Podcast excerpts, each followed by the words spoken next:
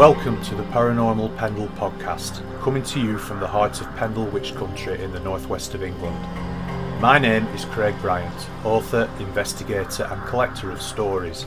Join me as we take a journey into the paranormal, UFO sightings, cryptozoology, and big cats. This is the Paranormal Pendle podcast. Hello, and welcome to episode 6 of Paranormal Pendle, broadcasting to the Paranormal UK Radio Network at paukradio.com. My guest on this episode is paranormal investigator Michaela Cook.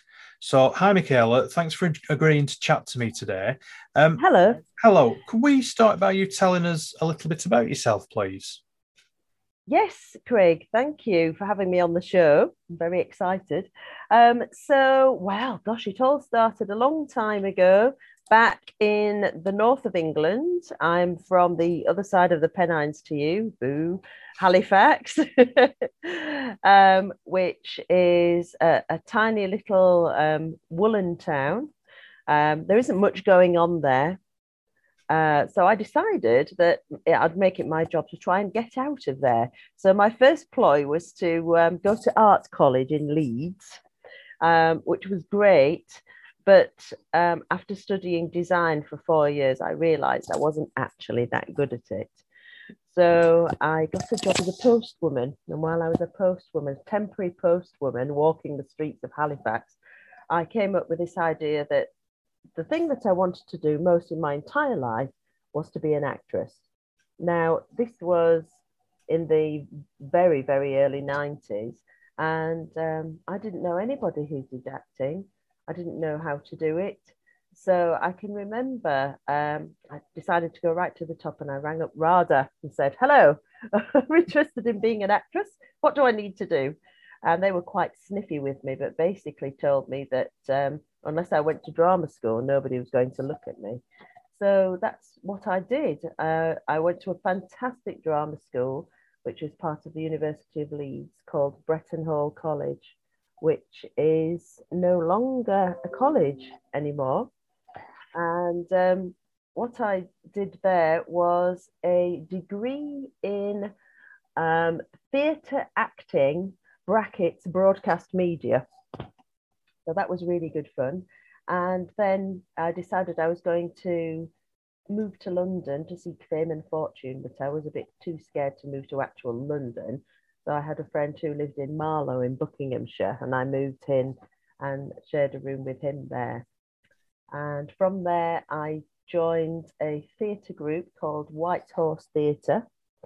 And if you know the League of Gentlemen, you might know that they did the White Horse Theatre Tour. It's a 10 month intensive tour where you tour around hundreds of German schools and German towns.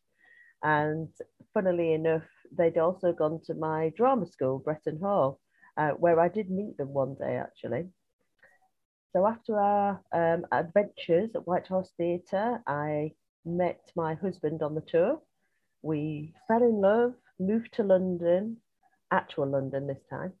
tried to be um, tried to be aspiring actors, uh, failed miserably. He ended up being, um, I think he was a, a sort of a quick drop off parcel driver, and I ended up working for a shop called the White Company, which was great, but it meant that I could only do auditions on my actual days off. So we did it all wrong. Um, both became very disillusioned gave up and he retrained to be a, a barrister and I retrained to be a teacher, primary school teacher. Um, and that was going to be my temporary job. 17 years later, I am still a primary school teacher, um, have two kids, and moved to Chichester. So, you mentioned that you'd had several paranormal experiences as a child, uh, and one in particular being pivotal. Could you tell us about those, please? Yes, I can. The very, very first one uh, has only come back to me recently, actually, and it's a very short one, and then I'll tell you the, the main one afterwards. So, when I was about three or four years old, my mum and my um, birth father had got divorced, and my mum had moved with me back to my nana and granddad's house. And I remember um, it was on the day, I think we, we've talked about um, coal fires being um, taken out and gas fires put in when I um, spoke to you before. And yeah. it was on the day that we had our old coal fire taken out and the gas fire was put in. So it was a big day in our house. It was all very exciting. Um, and I'd been bundled off to bed. And my nana and my granddad and my mum were all in the living room enjoying the benefits of this glorious new um, gas fire. And what happened was I went to the top of the stairs. Um, after this experience, um, I, my mum quickly got a, a child gate for my bedroom, but I didn't have a child gate. And I remember going to the top of the stairs and some some entity came this this bit's a bit fuzzy about what what the entity was but there was some sort of i don't know if i want to call it some sort of angel or something like that that came and I jumped off the top step of the um, stairs, and it's just a regular sort of four, 13 or 14 steps. And this entity, all I can say is, flew me down the stairs. And I can remember very specifically getting to the bottom of the stairs and landing on my bare feet very gently and then it just disappeared off. And I went up to the living room door, knocked on the door, and my, which was a bit silly, really, because it was the house I was living in. Um, my mum opened the door in shock and said, What on earth are you doing out of bed? And I said, A fairy just flew me down the stairs, mummy. Wow. And of course, of course, she didn't believe me. And it sounds really incredible the only thing I would say was it's so vivid, the feeling of flying down the stairs. And for years and years and years after, I used to have dreams about flying um, where I was desperate to fly. It was almost like um, an intrinsic need to be able to fly. And I used to try it all the time in the playground and sort of run and try and jump and fly. It was the most bizarre experience. But so is this did this only happen once or or that yes, only once, yeah. And and you never saw this entity at any other Again, time? No. No. And, um, although it was interesting, I once went to see um, I, I didn't know this for years and years, but my mum used to go to a medium with her friend. Um, and I once went when I was much older, when I was in my mid 20s, and I'd found out that my mum used to go and said, Oh, who is this person? And when I went to see her, she said that I had um, very strong guardian angel, apparently, um, which was really, really bright. Um, and I also had a spirit guide who was a relation to me, who um, was in a photograph that I had put away in a drawer face down. And I knew exactly which photograph it was. And she said, if I ever needed any help, that I should take out this photograph and speak to this lady in the photograph. And it turned out to be my great grandmother. Um, and I still have the picture up in my living room now. Um, so I don't know, maybe whether it was her that had come. Um, it's it it's something that I really believe in, although I am aware that when I'm saying it out loud, it sounds fantastical, but um, it sort of makes sense to be in my head, if you know what I mean. Yeah, no, absolutely. So, was there any sort of history of um, other paranormal activity in the house, or do you know of any history of the house that, that could possibly have caused this? No, not at that house at all. Um, now, when I moved to my next house, um, when I was about seven or eight, my mum um, met my stepdad and they got married and we moved um, across the town. And this particular area was really rich in lots of ghost stories. And this is where I had my most, my pivotal moment, as I like to call it.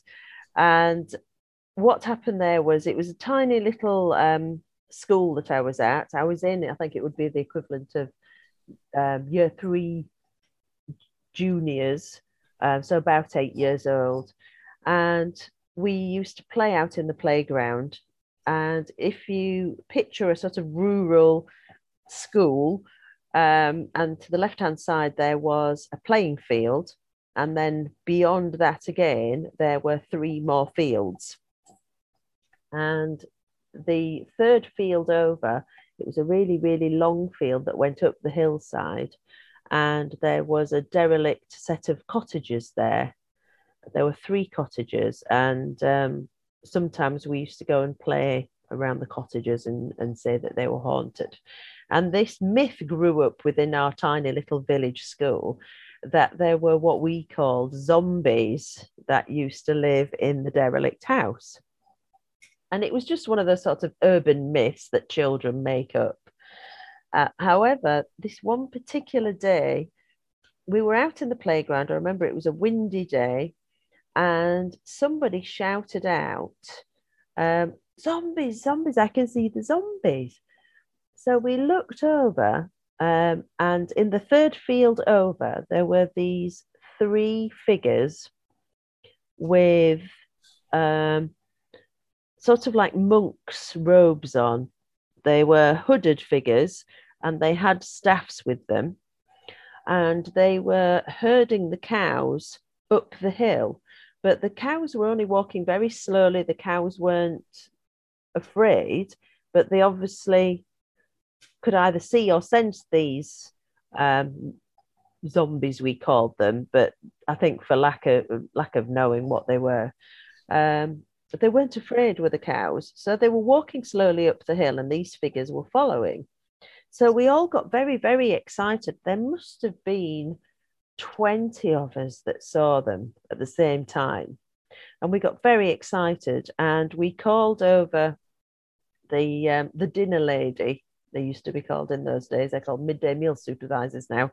But uh, the, the dinner lady came over, and I can remember saying, Miss, Miss, can you see the zombies? And she said, Where are you looking? And I pointed and went, There, look, those people with, with the black hoods. And she couldn't see them. And the more that we were insistent and shrieking and pointing, the more she couldn't see them and the more sort of freaked out she was obviously getting. And I said to her, Miss, can I go over the sports field and go and look from the other wall? Because I was desperate to go and see them closer. And she said, No, no, no. Um, and she blew the whistle, and play was ended early. And we all had to troop back into our classroom.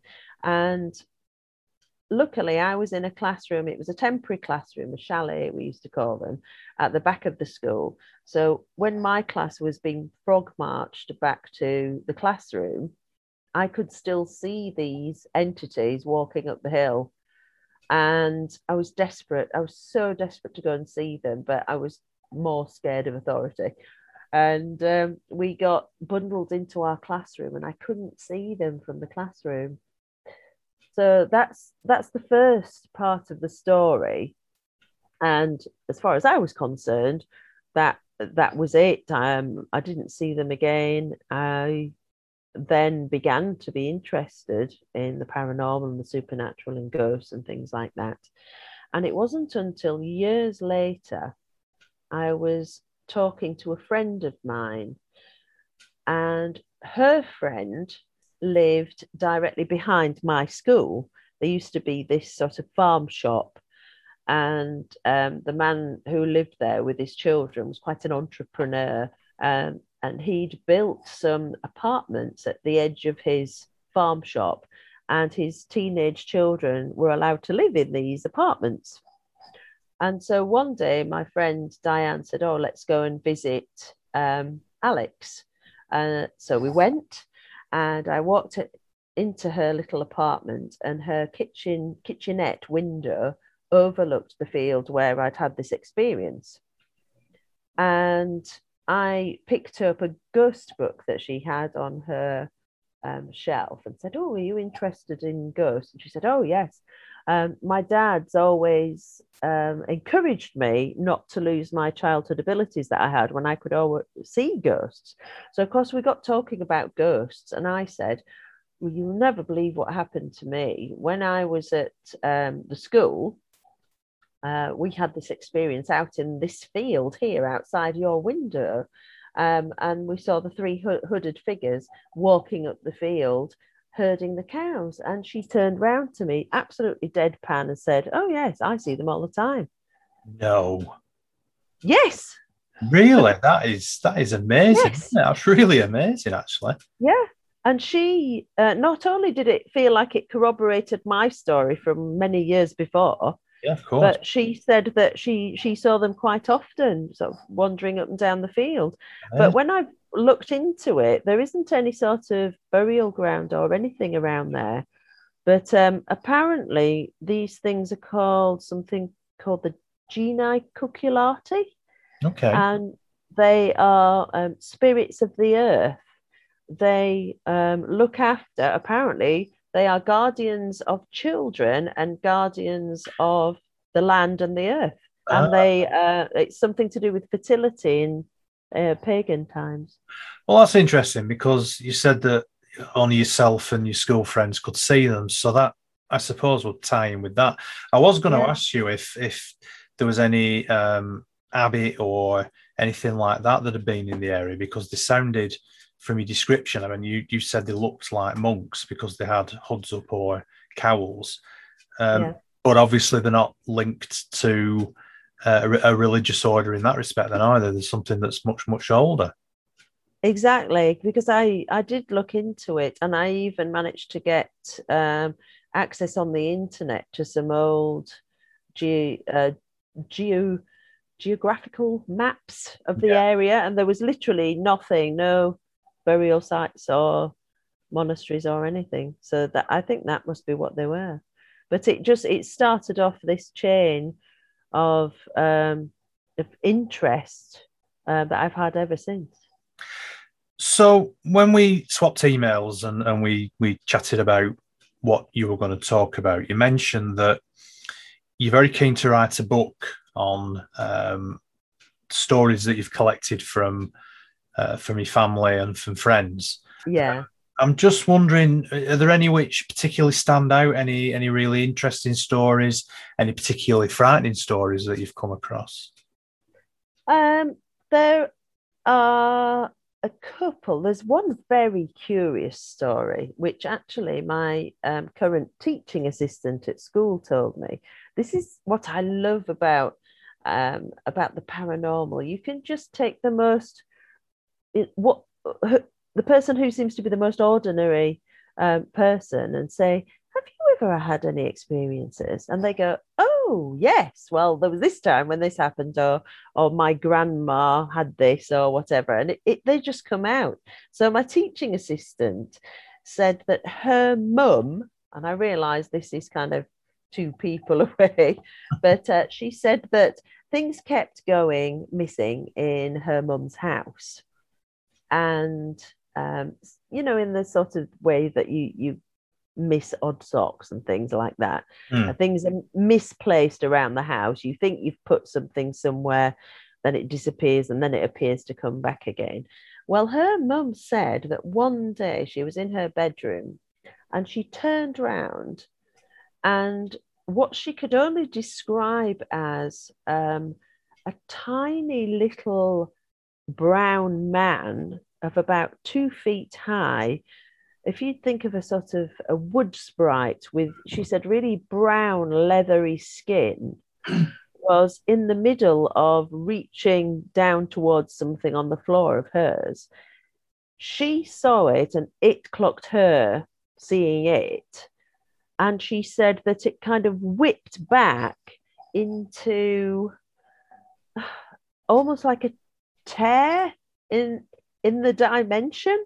Yeah. And it kind of whipped back into this slit that it had come out of and kind of pulled it together. And then it was just normal reality again. Yeah, that's interesting because um, about 12 months ago, I did a, an interview for Paranormal UK Radio. And one of the ladies that I was speaking to who interviewed me actually told me a story which was almost word for word, exactly the same as what you've just said. And this was happening in her house Um, she lives somewhere in the centre of Wales, um, in a very remote area.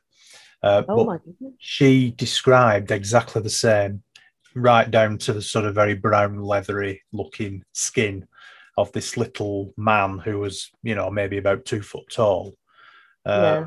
Who sort of appeared in her house, and she she called him a, a sprite or a wood, you know, a wood sprite. You know, I've heard of a few people who've seen things like that, actually, um, and it's I just find it absolutely fascinating, mind-boggling as well, because my mind can't quite believe that that's that that could be true. I understand where you're coming from with that because it does sound quite fantastical, doesn't it? Um, it does, yeah. Um, I have had, I've got a couple of other ones which my um, my own children have had actually. Okay. And th- those are they're not prone to. Um, I've tried to keep the paranormal away from my children, as in um, I don't want to scare them, um, and I don't want to sort of freak them out. And my husband really doesn't believe in any of this at all. Um, so what I've done is I've I tried to keep it separate. So when my youngest son um, came out with this story, I was really surprised actually. So he had um, an elephant toy, like a cuddly elephant, and um, it was his granny's, so my husband's mum's, and he'd brought it from her house to our house because he liked it. And when he was about six or seven years old, he suddenly um, wouldn't have any toys in his bedroom at all. Just absolutely um, said, I don't want them in my bedroom, but he wouldn't tell me why. And it only uh, transpired a year or so ago that what he said had happened was that he had been laid in his bed. Uh, he hadn't moved. The elephant toy was between him and the wall. I turned. He said he turned around um, and looked at the elephant toy, and then he turned the other way, just his head, not his body, and looked back again, and the elephant toy had moved to the opposite way with its head turning the opposite way. Now I've quizzed him several times about this, and he swears that there's no way that this toy could have moved. I mean, obviously he's a child, but it, it freaked him out so much that he's never had a cuddly toy in his bedroom ever since. Um, so I've got a couple of other stories that that he's told me. Uh-huh. Now, if we if we go back to the medium that I went to see when I was um, in my twenties, she said to me at the time that um, if I wanted, when I was older, I could have similar abilities to her, but it depended whether I embraced it or not. Now, I'm, I'm too scared to go down that route, so I'm probably a, a lot more closed off than I should be. But the thing she did say to me was that my eldest son would have similar abilities. But the funny thing is that it's actually my youngest son that seems to have all these things happen to him. So I don't know if she just got that wrong there. But um, the thing, the other thing he saw, which is the most memorable, is um, his granny and grandpa on my husband's side moved down to Chichester to live near us. And they bought this, um, it's about a 120 year old flint house, beautiful house.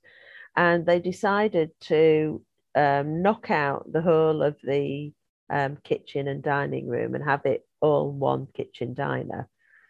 And the man who'd lived there before um, had passed away, and then they'd bought this house. And my son, uh, in the middle of all the building works, had popped in to go to the toilet. And he came out and said, Mummy, who's that man in the kitchen? And we were all sat in the garden and we looked at him and went, well, What man? And he said, There's a man in the kitchen. He just walked through, but he ignored me and he didn't speak to me. So we all went charging into the kitchen. Of course, there was nobody there. And when he described what this man looked like, it sounded like the man who'd passed away before Granny and Grandpa had bought the house. So, had anybody seen him other than your son? No. So it sounds like your son has got that sort of ability to tune into uh, you know whatever's going on around. That's that's really interesting. That. Yeah. Do you have any other stories? Um. Yeah. So my eldest son came out with one only a few weeks ago, actually, which really shocked me because my my eldest son, he's 14, and he's very much of a similar opinion to my husband. Um, he doesn't believe in it, but more than that, um, he he doesn't want anything to do with it because he finds it too scary. He doesn't like watching scary films or anything. Just doesn't want anything to do with it. So this really surprised me. A few weeks ago, we were just all sat in the lounge watching TV. I saw his head whip round towards me. I was sat on the sofa and he was sat on a chair near the television. Then he he looked at something and then looked back at me and then carried on watching the TV. And when we'd finished watching our program, really matter of factly, he said, Mum, I think I just saw a shadow man in the living room. And I said, What's he talking about? He said, Well, I, I turned round while I was watching the television and this black shadow figure walked out of the wall behind you, through the sofa, across to me, and then behind me in my chair, and then disappeared. Wow. How did he feel about that then? Did it did it scare him? No, he wasn't bothered at all, which I find incredible. He was very matter of fact about it. Um, but the, it sort of follows on from an experience we had two years ago. Um, although my eldest is not into scary things, he does love Halloween, as most children do. And my youngest son, uh, he's 12 and he's obsessed with Halloween. He's definitely following in my footsteps, um, enjoying things to do with the paranormal, even though I've tried not to encourage it, but he loves it. So we'd been out trick or treating um, in the times when he could go out and be with other people. And they were dressed in their costumes, and we'd had a lovely time. And we used to go, we live on a big kind of modern estate. And um, all the kids, when they were a bit younger, used to meet up and we'd all troop around together with all the parents and the kids. It was like something off an American TV show. It was fabulous. And um, so we'd um, we'd watched something on the TV. The Halloween festivities were over. So I said to my husband, Oh, will you watch a horror film with me? And he doesn't really like doing it, but he said, Oh, okay, because it's Halloween. So we, um, I popped to the local shop to get a bottle of wine, as you do on Halloween. And um, on the way back, I saw a shadow figure, and it was the most bizarre thing that I've ever seen. There's like um, a, how, a few houses down from my house.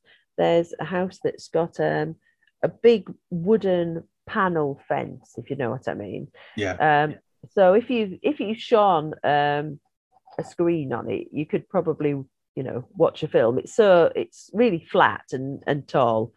Um, and as I walked past it, shadow walked across the panel fence and it was like a, a hunched over troll. Mm. and it um, and it took several steps and then disappeared down the fence. And i was so shocked. I didn't know what to do. And i just thought well oh my goodness did i really see that? Have i just imagined that? So i went home I was a bit freaked out. I told my husband, he told me it was a load of rubbish. Um, and so we settled down to watch this Halloween film. And while we were sat watching the Halloween film, I think after the wine and all the Halloween night, we were a bit tired and we were sort of half dozing off through this film. And all of a sudden came these three big knocks on the door knock, knock, knock. But I thought it was because I was half asleep. It was that, you know, that kind of echoey knock that they do on horror films. It was like boom, boom, boom. And I jumped off the sofa. He woke up and I said, What heck is that? who's who's coming to the door at this time of night? I Looked at the clock. No word of a lie. It was 12 midnight.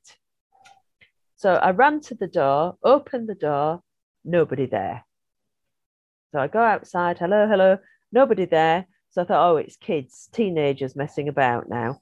So I went to the end of the, we've got a really short little drive in front of our house, looked up and down the street, absolutely deserted. When I came back in the house, these footsteps, like thundering footsteps, went down our landing, what sounded like from my youngest son's uh, bedroom down the landing and into the bathroom. Boom, boom, boom, boom, boom, boom, boom. So I thought, oh my God, when I've gone out to look down the drive, somebody sneaked in and he's upstairs with my children. So I tore up the stairs um, and the children were both asleep, nobody there. Um, and I've never been able to explain that. And all those weird, scary things all happened within one Halloween night. I was just about to say perhaps it's not a good idea to watch horror movies on a, on Halloween night, but it, you, you, mentioned that it's um, a new housing estate. Do you have any idea what was on the, the land before? Now, it's funny you should mention this because there's a woman that I got talking to during the. Um, do you remember the Thursday claps for the NHS? Yeah. That everyone used to do. Well, it was really good in that um, that we all sort of got talking to our neighbours when we used to go out into the street, and one of the ladies a few doors down said that she uh, was one of the first inhabitants of this estate when it was built. Um, and it used to be uh, a sort of um, I don't know what you'd call it really, um, a country estate, I guess, beforehand. So it was all just land, and apparently there was a, um, a manor house somewhere which doesn't exist anymore, and it was all a country estate. Um, but I don't know anything else. That's all I know. But it would be very interesting to find out. Do you think they might have um, carried out hunting on the estate then? Maybe, yeah. Because that what you described could be um, horses' hooves, maybe. Who knows? Maybe, maybe. But it's funny because we've had a lot of experiences in this house, and it's certainly not an old house. Mm. Um, I've had all sorts of things happen in here, but nothing that's made me scared or worried. Just things that I accept happening, such as um, a lot of vanishing objects. Um, and I actually managed to catch out the entity, as it were, because you know, when things go missing and it at first you just think you're going mad. Yeah. You think, did I put it there? Oh. well, I caught it out twice. Um, and I mean, I'm as mad as a hatter, I have to confess. Um, but I talk to myself in the house the whole time, and I talk to whoever or whatever's here as well. And I, I feel like it's a benign entity. Um, but it, it, it, messes with me sometimes, Craig, I have to say. And uh, this is actually amusing. Um, and I think sometimes when things happen in your own house, you've got to put a lighter touch on it. Otherwise, you'd just be scared or go mad, I think. Um, so there's two very significant happenings. One I call Slippergate, and one is Face Cloth Gate. so, you judge for yourself when you hear. So Slip, Slippergate. Um, I was in the house on my own one um, school holiday, which is a very rare thing because I'm always with children, whether it's other people's children or my children. But this one day, I think the children were at Granny's. I had the afternoon to myself. I thought, oh, I'll be a bit extravagant. I'll go and have a shower in the middle of the day.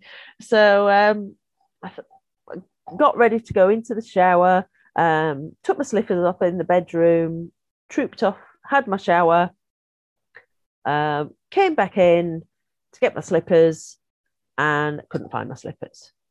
So I was like, oh, well, that's not unusual. I'm, you know, I'd forget my head if it was loose. So I sort of mooch back into the bathroom. No slippers there either. Oh, well, that's a bit weird because I definitely only just took them off before I went into the shower. So I I walked, and you know, like when you lose something like that that you haven't really been taking notice of. Uh, I don't know if you do this, but I tend to just walk backwards and forwards from the place where I thought I saw it last to to other places, sort of randomly looking around, going, "Well, I'm sure it was there." And so I just kept walking backwards and forwards between my bedroom to the bathroom, back to the bedroom, going, I know. And I, by this point, I'm talking out loud to thin air, going, I know they were there. I know those slippers were there. But, uh, right, I'm going to go downstairs just to make sure I looked all around the house, no slippers. So I walked back into the bathroom, shouting out to thin air now, bring back my slippers. I know you've got them, sort of thing. I walked back to the bedroom and they were in the doorway of my bedroom, side side to side, perfectly positioned, facing forwards. And I just stopped dead and looked at them and went, You are joking me. Because I thought logically, even if somehow I'd managed to walk over my slippers 10 times, as I'd gone backwards and forwards, I would have kicked them out of the way somehow. Yeah. Or, or something. So either they had disappeared and reappeared, or they'd somehow turned invisible. I, I, I don't understand it, but I absolutely know that they weren't there. And then they appeared as if someone was messing with me, going, There you there are your slippers. There they are, Michaela. Did that not freak you out? No, no, it doesn't. Nothing like that freaks me out. I just find it Interesting. incredible, mind boggling, Yeah. and astounding, and almost quite magical, really. Thinking, oh my goodness, has that really happened? But there is always a small part of your brain that thinks, did I really just walk over them all that time? But then something else happened not long after where I felt like I had irrefutable pu- proof that it wasn't me. So move on to face cloth gate. And um, this is so small and so ridiculous, but I've got this theory that these things happen when you're not taking notice of the thing that goes missing, that it's kind of at the side of your mind. And therefore, when it goes missing, you don't actually know whether it's just you or whether it has really gone missing. And I think that happens for a reason, although um, I'll tell you my theory afterwards. So, what happened was, um, again, me in the bathroom, uh, I went into the bathroom and we usually keep um, a, a clean or dry face cloth uh, folded up on the side of the sink in case somebody wants to use one. And I knew that I'd literally just put out a, a clean face cloth. So I went into the bathroom and went, Oh, where's that face cloth gone that I've just put out? So I looked around, and not many places a face cloth can be, but the wash basket's right next to the sink. So I thought, oh, maybe it fell off or something. Um, so I looked around the wash basket. I pulled out the wash basket, no face cloth. Then starting to doubt myself, like "Mm, maybe somehow it got into the wash basket. So I take the lid off the wash basket, literally empty out the entire wash basket, no face cloth. So I put it all back in, put the lid back on, put the basket next to the sink. Oh my God, I'm really losing it this time.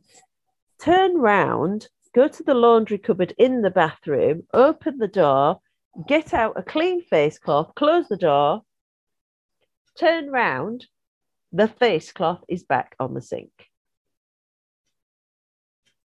And I literally just went, I caught you.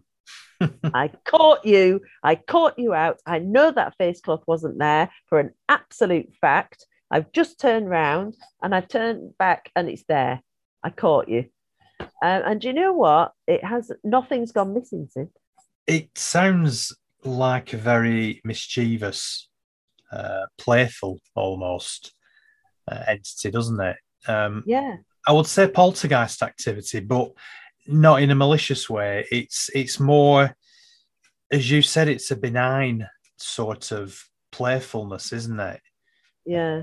Sort of mischief making, really. Yeah. But I am wondering whether it is, you know, some. I once, I don't know if you ever saw this. There was, um, you know, the, it wasn't Tales of the Unexpected years ago. It's the Twilight Zone. Hmm. I don't know if you ever saw. There was a Twilight Zone where there was um, a little creature like the one we were talking about earlier, Hmm. um, and it came out of a kind of mouse hole in the skirting board and it, it kind of um, made this hole appear in the skirting board and it came out and it climbs up and there's a little boy asleep in bed. Um, and it stands on his chest and it starts to suck out the breath from his body. Um, and he gets saved by the dog. His dog sees it and it jumps at it um, and, and eats it basically. Um, and i always wondered you know is it something like that. I mean, I don't know about you, but I've got um, a massive, massive washing basket in my house with Yeah. single odd socks in it. yes. There must be a hundred pairs. A, where do the other ones go? And B, if it is the washing machine that's eating them up down the back, how does it know only to take one from each pair? It is a universal mystery, isn't it? Really, that you know what what happens to odd socks. My uh, my fourteen year old son's sock collection is made up purely of odd socks because you know the ones that match always disappear. Exactly. really- But how do they know? How do they know to take the one rather than the pair? It's weird. I think I think there is something going on there. That's an entirely different discussion altogether, isn't it? The mystery of socks. um, that's actually really interesting. What the re- really interesting stories. What what what you've just told there. Um, you mentioned uh, in your email to me that you've you've joined a paranormal group, and um, is it is it called S- SPI? That's right. SPI, Sussex Paranormal Investigations. Yeah. So, can you tell me a bit about what what they get up to? Do you have any uh, investigations lined up?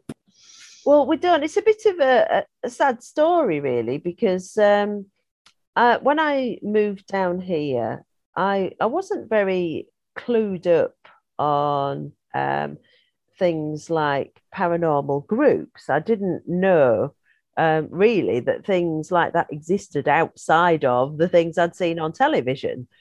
Um, and when I, one day I started just sort of twiddling around on the internet, and I discovered that that these things actually existed and that, that I could join one, and I was so excited.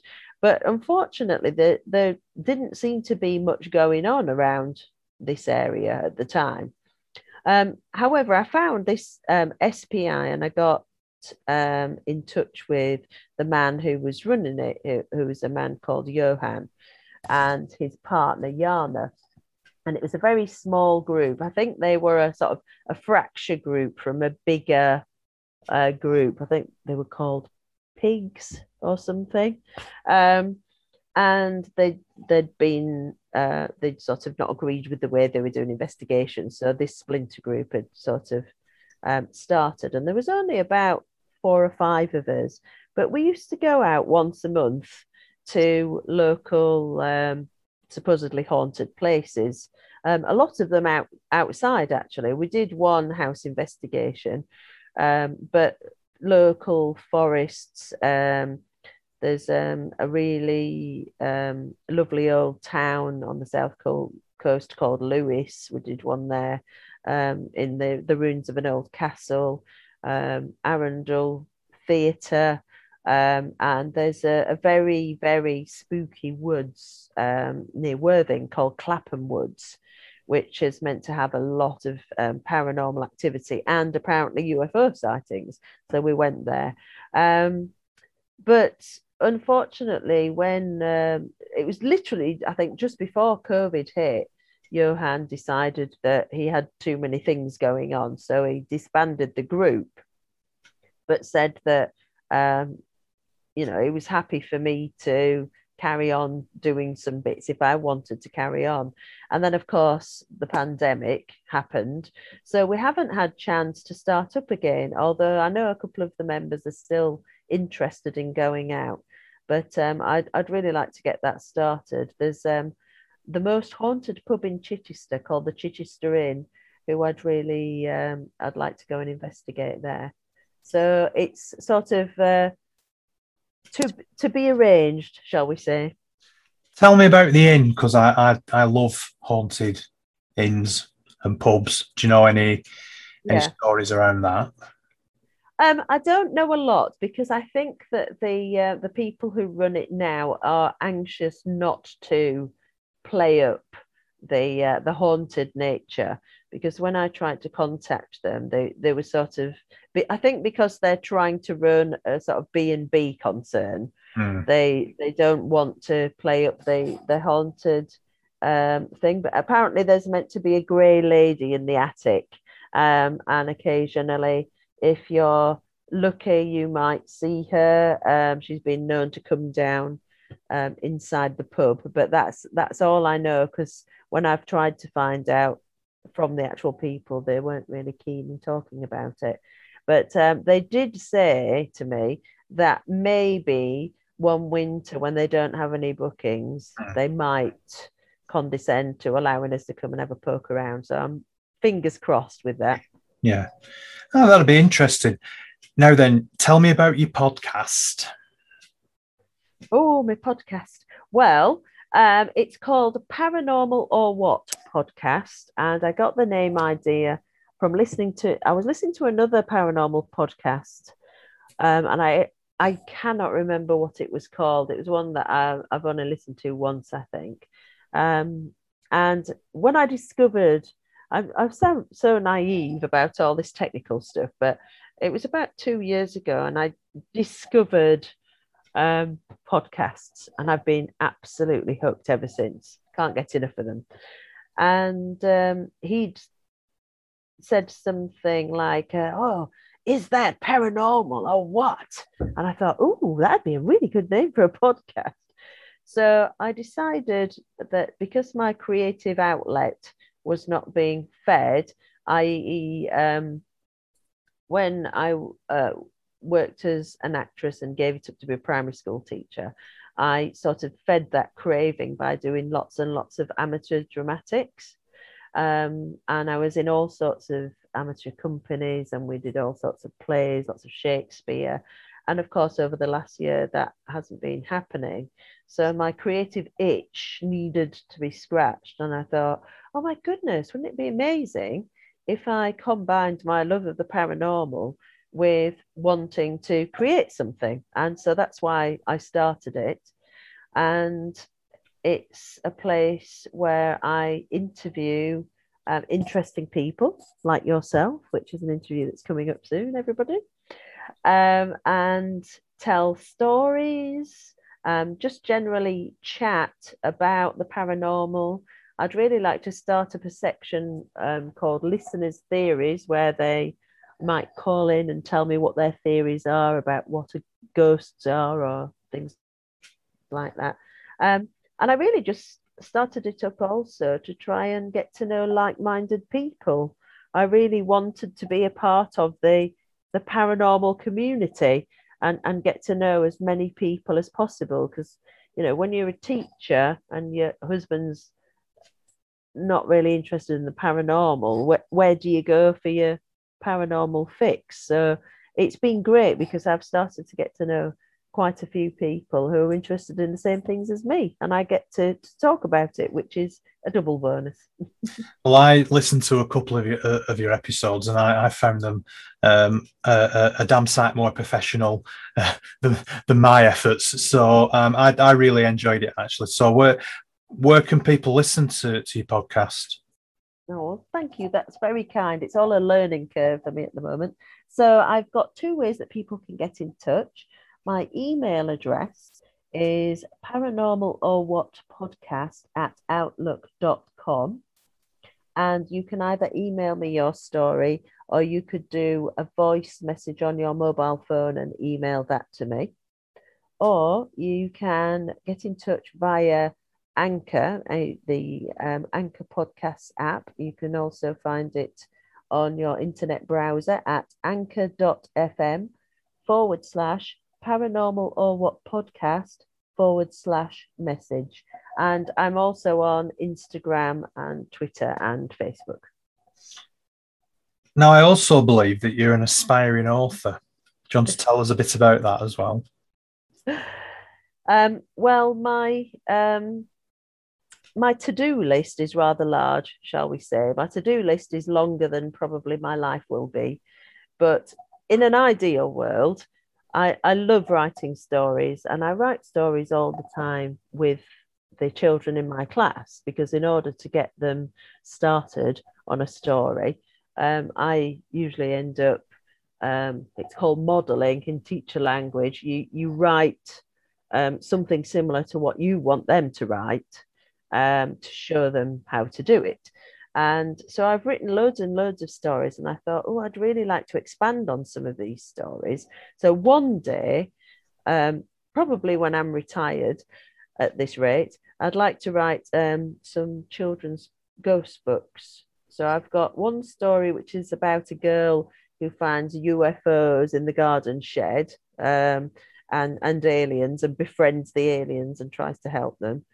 Uh, I've got another story about a girl with psychic powers who um, helps people by um, astrally projecting with her pet cat, uh, which sounds a bit odd, but um, that's another story. And then I'd like to do some short stories based on um, incredible stories of children, like sort of taking from my experiences as a child about a girl who could fly or um, has other powers to become invisible, things like that. So I've got lots and lots of ideas. Um, it's just the doing of them and fitting them in that I find difficult. I'm sure that you identify with that, Craig.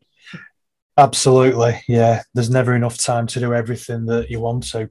Um, you've got some really brilliant stories there, um, and I think it will be a great shame if if you didn't get at least some of them down on print because um, I've been absolutely glued to uh, to what you've been telling us.